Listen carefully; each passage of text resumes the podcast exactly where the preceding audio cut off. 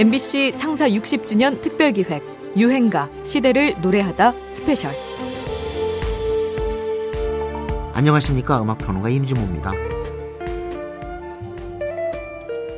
1930년대 최고의 인기 가수 고복수는 우리나라 최초의 오디션 출신 가수입니다.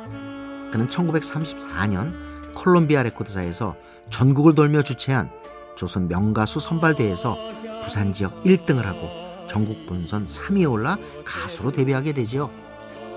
지금 흐르는 그의 히트곡 타양세리는 우리 민족의 나라 이름 서름을 달래준 유행가죠. 이 노래가 항일 가요로 찍히는 바람에 옥살이를 하기도 했는데요. 그는 시대가 선택했고 또 시대를 위해 노래한 우리 역사 속 대표적인 유행가 가수였다고 할 수 있을 겁니다. 오늘 준비한 곡들도 마찬가지로 저마다의 사연이 있지요. 유행가 노래다 스페셜 잠시 뒤에 본격적으로 시작합니다.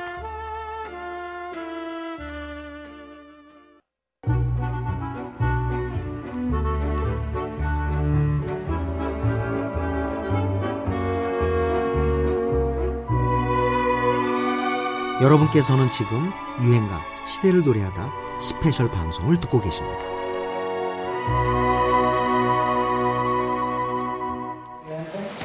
De la República de Corea con este mapa de Corea de 1735. 지난 6월 스페인 상원 도서관에서 순방 중인 우리 대통령에게 독도가 그려져 있는 조선왕국 전도를 공개해 화제가 됐는데요. 이후로 일본 집권당에서 그건 독도가 아니라면서 반발했다는 소식도 들립니다. 한일 관계에서 평행선을 그리고 있는 사안이 좀 있죠.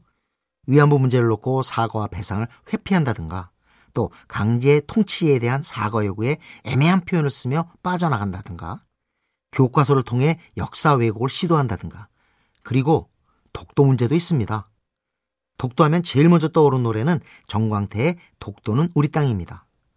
개그맨이었던 정광태는 KBS의 한 코미디 프로그램에 출연해서 당시 방송국 PD 박문영이 작사 작곡한 독도는 우리 땅을 재기 넘치게 불러 화제를 일으키는데요. 이 노래는 1982년 옴니버스 앨범 웃기는 노래와 웃기지 않는 노래에 실립니다. 독도는 우리 땅이라는 노래가 발표되면서 참 처음에는 굉장히 순환도 많이 겪었어요.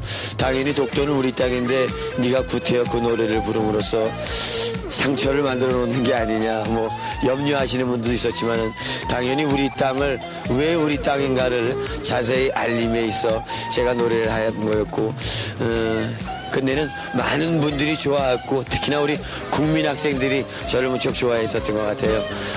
실제로 이 노래가 멀리 퍼질 경우 일본과의 외교 관계가 불편해질 것을 우려한 전두환 정권으로부터 잠정 방송 금지를 당하는 일도 겪었는데요. 이후 일본과 역사 문제를 놓고 분쟁이 일어날 때마다 일본에 대한 항의의 노래로 위상이 점점 높아지기에 이릅니다. 노랫말 한마디 한마디가 절묘하고 리듬과 멜로디에 딱딱 맞아 떨어지는 형식이라 부를 때마다 기분이 후련해지고 애국심이 솟아나는 느낌을 준다고 할까요? 이 노래가 나온 지도 벌써 40년 가까운 세월이 지났습니다. 그 사이 바뀐 기후와 환경을 반영해 가사도 여러 차례 수정됐는데요. 한일 관계에 놓여진 평행선은 언제쯤 바뀔 수 있을까? 그런 생각도 듭니다. 정광태입니다. 독도는 우리 땅. 이번 역은 경복궁 정부 서울 청사역입니다. BTS, 영화 기생충, 드라마 오징어 게임까지 우리 대중문화가 세계의 중심에서 주목받는 이때 가장 한국적인 이미지를 대표한다고 할 한국관광공사의 홍보 영상들도 함께 주목받고 있습니다. 얼마 전 공개된 Feel the Rhythm of Korea 시리즈는 서울 광화문 앞 풍경, 서산 갯벌, 순천 시골 마을 등을 현대적 감각의 음악과 이미지로 담아내 좋은 반응을 얻고 있는데요. 이 시리즈는 작년에도 큰 화제를 남겼죠. 화제의 중심은 범 내려온다의 주인공 밴드 이날치였습니다. 영상이 공개되고 조회수 2억 6천만 건을 돌파했습니다. 요즘 표현으로 정말 힙한데요. 소리꾼 4명과 베이스 기타, 드럼의 독특한 조합. 일명 조선 힙스터라 불리는 밴드 이날치입니다. 이날치는 조선시대의 판소리 명창 이름입니다. 기본은 판소리 가락이지만 마치 최신 랩처럼 이질감 없이 즐길 수 있게 만들었습니다. 2019년 결성된 이날치는 Ambiguous Dance Company와 함께 꾸민 무대 범 내려온다 영상으로 이미 입소문이 나고 있었던 팀이지요. 이들은 우리에게 익숙한 전통 판소리 수궁가의 주요 장면을 골라 특유의 개성 넘치는 방식으로 재치 있게 풀어내는데요. 보면은 원래는 그 빠르기가 좀 맞아요. 느려요. 원래는 뭐. 그 토끼를 잡아들이는 대목이 있어요. 좌우나졸이라고. 그래서 랩처럼 뭐, 개 같으면 더욱 좋다. 삼복 따르면 너를 잡아. 약개장도 좋거니. 막 이럴 때 이제 이날치의 예, 빠르기가 그건데 원래는. 개 같으면 더욱 좋다. 아, 원래 삼복. 따르면 네. 너를 잡아. 약개장도 좋거니와 네 가는 이렇게 이런 리듬을 하니까 예, 그루브가 다른데 네, 처음엔 좀 어려웠어요. 이렇게 발음을 빨리 하는 게. 진짜 네. 따다다다다닥 해야. 네, 사실 범 내려온다도 되게 원래 느리거든요. 그쵸. 범 내려온다. 범이 내려온다. 이렇게 음악으로 천천히 가야 되네. 범 내려온다. 범이 내려온다 이렇게 하니까 네. 이런. 이는 남녀노소를 막론하고 뜨거운 관심을 끌어냅니다. 특히 젊은 층에서는 고리타분할 줄만 알았던 국악이 이렇게 흥미롭게 들릴지 몰랐다는 반응이 줄을 이었죠. 국악과 서구의 모던로 그리고 리드미컬한 힙합 리듬을 섞어낸 완벽한 크로스오버의 승리라고 할까요? 세계로 뻗어나가는 케이팝만큼이나 국악 역시 퓨전의 방식으로 편견을 부수고 새 생명을 얻게 됐습니다. 갇혀있던 국악의 혈을, 시대의 혈을, 더 나아가 세대 전반에 걸친 혈을 뚫어준 국악 퓨전 유행가입니다. 이날치, 범 내려온다. 한국 걸그룹들이 잇따라 일본 진출에 나선 가운데 카라의 도쿄 공연이 몰려든 팬들 때문에 중단되는 소동이 벌어졌습니다. 별도로 공지하지도 않았는데 아름아름으로 찾아온 팬들을 포함해 3천 명이 넘는 인파가 몰려들었습니다. はい、絶対押さないでください。押さない押さない 혼란을 우려한 경찰이 출동했고 이 바람에 2010년 일본 도쿄 시부야 일대를 마비시킨 카라. 사실 2000년대 초반까지만 해도 중국과 동남아를 중심으로 한류가 퍼져나가고는 있었지만 전 세계에서 두 번째로 큰 음악 시장 일본 진출은 쉽지 않았습니다. 보아가 문을 열고 이후 걸그룹 카라가 최고의 인기 가수로 올라서면서 마침내 일본도 한류의 영향권에 들어오게 되지요. 카라는 해외 여성 그룹 최초로 발매 첫 주만에 오리콘 차트 정상에 오르는데요. 이는 이 차트가 1963년 싱글 순위를 발표하기 시작한 이래 43년 만의 기록이었습니다. 이때 카라를 모르는 일본 젊은이는 없다는 말까지 나왔죠. 이들은 국내에서의 인기 이상으로 뜨거운 사랑을 받았는데요. 저희가 일본어 공부를 또 하고 있어요. 음, 버라이티 나가면 통역, 없이 좀 현지 적응력이 굉장히 빨라요. 어. 디다 이렇게 풀어놔도 잘 살 수 있는. 일본 음악계에서도 이 현상을 주목하며 아마도 카라의 적극적인 태도가 인기의 비결일 것이라는 분석을 내놓기도 했습니다. 거리에서 직접 공연 전단지를 돌린 정도의 정성은 일본 가수들에게서는 찾아볼 수 없다는 거죠. 그래서 2011년 카라 멤버들이 소속사와 갈등을 겪으며 그룹 존속에 위기가 찾아왔을 때 일본 음악 팬들도 큰 충격을 받게 됩니다. 제게도 일본 기자들이 찾아와 카라가 앞으로 어떻게 될 것 같은지 인터뷰를 요청했던 기억이 납니다. 일본 전체가 들썩이는 느낌이었죠. 2009년 안 된다는 말은 no no no 카라와 함께 당당하게 카라 Pretty Girl 2008년에 나온 카라의 Pretty Girl은 활동 초기 부진한 성적과 멤버 교체로 앞날이 불투명했던 이 걸그룹의 입지를 처음으로 굳혀준 곡입니다. 일본 활동에서 대성공을 거두며 한류의 파죽지세를 증명했던 이들의 출세작이죠. 카라입니다. Pretty Girl. 감사합니다. 자, 그럼 심사평을 한번 들어볼까요? 박하선 선생님. 노래 너무 잘 들었고요. 음, 어린 나이답지 않게 멋진 모습에 너무 감동받았어요.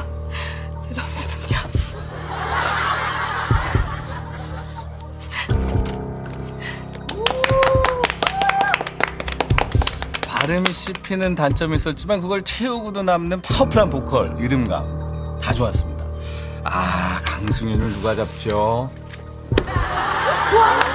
2012년 시트콤 하이킥 짧은 다리의 역습의 한 장면입니다. 공개 오디션 프로그램 심사위원들의 모습을 패러디하고 있죠. 2009년 한 음악 채널에서 시작된 오디션 프로가 열풍을 일으킨 예로 지금까지도 많은 예능 프로에서 비슷한 기획을 선보이고 있는데요. 우린 왜 이렇게까지 오디션 프로그램을 좋아할까 궁금해지기도 합니다. 10년 전 100분 토론에서 이 주제를 다룬 적이 있죠. 너무 오랜 동안 한 15년 정도 한 부류로 음악이 흘렀어요, 사실은. 그렇기 때문에 TV에 늘 나오는 사람이 나오고 늘 반복되고 어, 미안한 얘기지만 복제품처럼 똑같은 스타일을 공급을 받을 뿐이지 자신들의 결정권이 없다라는 그리고 새로운 얼굴들을 보지 못한다라는 갑갑함 뭐 이런 욕구불만들이 대중들 사이에 에너지가 많이 쌓여 있었을 것이고요. 김태원과 신해철의 목소리였습니다. 오디션 프로를 통해 가공된 모습이 아닌 원석의 매력을 만날 수 있다는 이야기인데요. 2010년 우승자는 아니었지만 그에 못지않은 화제의 인물이 하나 등장합니다. 허스키한 목소리의 고등학생, 지금은 그룹 위너에서 활약하고 있는 강승윤이었죠. 그는 처음부터 좋은 평가를 받지 못합니다. 가까스로 탈락 고비는 넘기지만 매번 혹평을 받아 안쓰러울 지경이었는데요. 그런 그가 단 한 곡으로 반전을 가져오죠. 심사위원 윤종신의 노래를 다시 부른 본능적으로. 기타를 연주하며 호쾌하게 부른 이 한 곡으로 오디션에서는 탈락하게 되지만 대중들에게 확실한 인상을 남기게 됩니다. 계속해서 변화하고 성장하게 만드는 오디션 특유의 팽팽한 긴장감이 아니었다면 보기 어려운 무대였겠죠. 혹자는 오디션 현장을 치열한 경쟁 사회의 축소판으로 보기도 하는데요. 그 긴장감을 뚫고 원석의 가능성을 보여줬던 강승윤의 노래입니다. 본능적으로.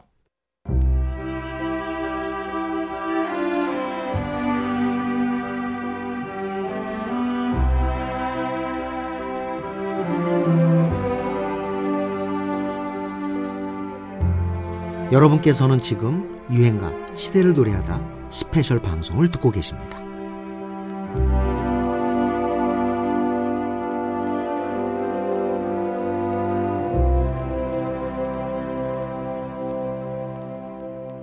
불황일수록 립스틱이 잘 팔린다는 이른바 립스틱 효과라는 것이 있는데요. 경기 침체 속에 화장품 시장은 호황을 누리고 있다고 합니다. 옷을 안 사거나 가방을 안 사거나 하는 경우는 있어도 화장품을 줄이거나 그런 건 없어요. 조그만하게 립스틱이 작은 가, 적은 가격이지만 그것을 통해서 어, 사람들의 시선을 끌 수 있다는 측면에서 보면 립스틱 효과가 나타난다고 볼 수 있습니다. 2009년 미국발 금융위기 여파로 경제가 어려웠던 시기 여지없이 등장한 립스틱 효과 관련 뉴스입니다. 립스틱 효과는 경제가 어려워지면 하나만 살짝 발라도 분위기가 확 달라지는 립스틱 같이 저렴하고 효과 좋은 제품의 매출이 증가하는 현상을 가리키는데요. 코로나19 팬데믹에는 이러한 속설도 통하지 않았습니다. 바로 입을 가려 하는 마스크 때문이죠. 립스틱은 우리 유행가의 소재로도 자주 등장합니다. 임주리의 립스틱 짙게 바르고가 먼저 떠오르고요. 립스틱 짙게 바르고 2002년 영화 광복절 특사에서 배우 송윤아가 부르면서 젊은 층에서 다시 한번 폭발적인 인기를 누리게 된 분홍 립스틱도 있지요.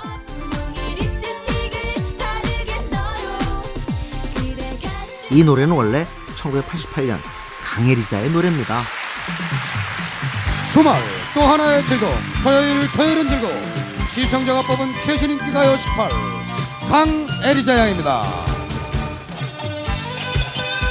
그는 엄마, 아빠, 그리고 육남 일녀 이렇게 실제 대가족으로 구성된 그룹. 작은 별 가족의 여섯째이자 유일한 딸이었죠. 이들 가족의 막내 아들 강인목은 현재 자전거 탄 풍경의 리더입니다.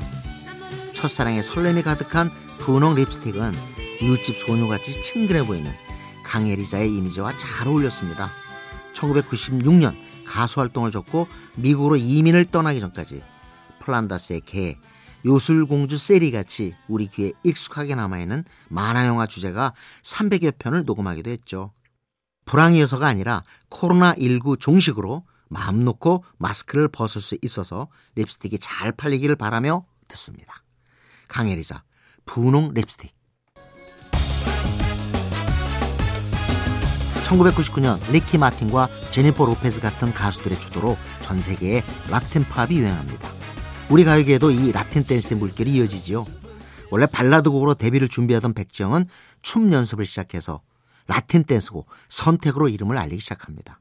이듬해 나온 2집 대시를 시작으로 줄줄이 히트곡을 내며 스타덤에 오르게 되는데요. 1위 후보 남았죠? 네, 콜론에 이어 1위에 드디어 백지영 씨도 대시를 한다고 하네요. 네, 무섭게 실제해온 아름다운 그녀입니다. 백지영 씨입니다. 네.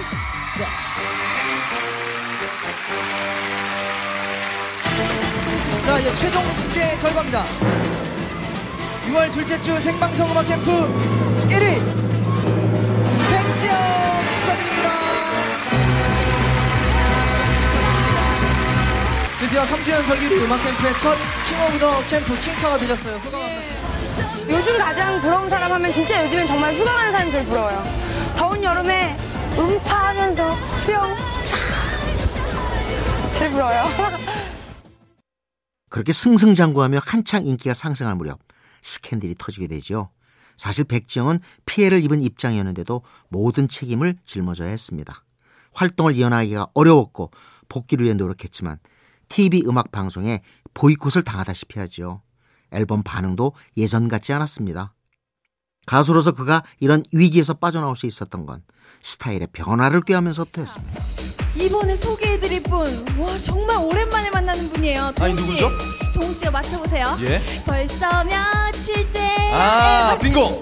백지영 씨. 네 맞죠? 맞아요. 바로 백지영 씨입니다. 네, 근데 이분 분위기가 확 바뀌었습니다. 예전에 잘 몰랐는데 이 백지영 씨의 허스키한 목소리가 발라드에도 잘 어울리더라고요. 네, 새로운 모습으로 돌아온 백지영 씨의 무대 빨리 만나볼까요? 사랑, 안해.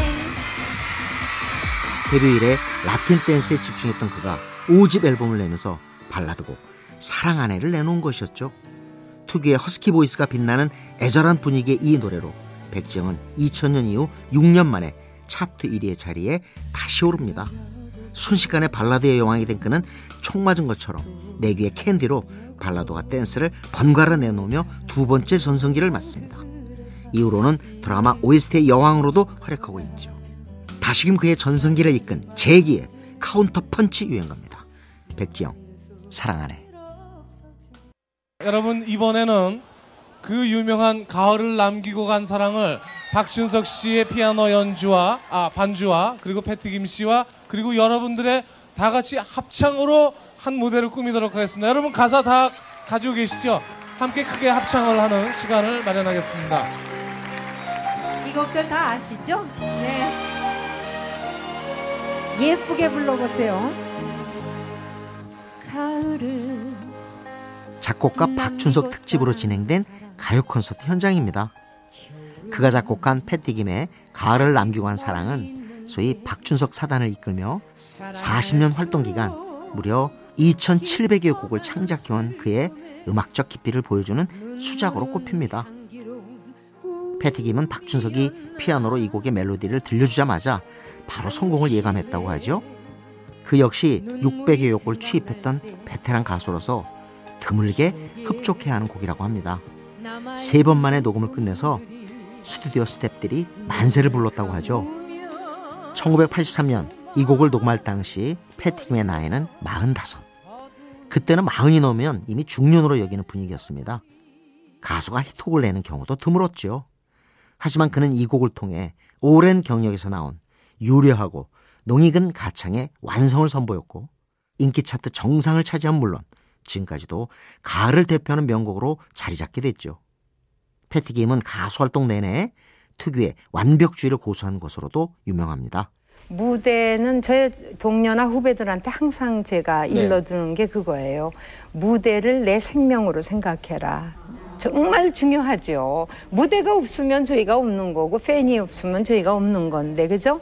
좀 지나칠 정도로 저는 그 결백증 완벽주의의 결백 증상이 좀 심해서 심해요. 그래가지고 한 노래하고 한 5, 6년은 참 몰랐어요.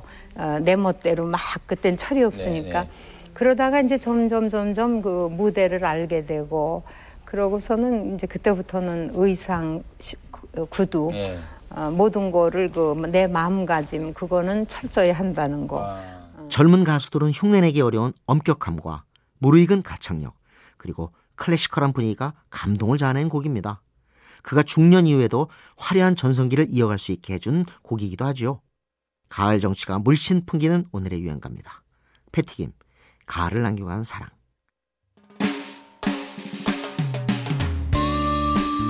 유행가 시대를 노래하다 스페셜 이제 마칠 시간입니다. 지금까지 저는 음악평론가 임진모였고요.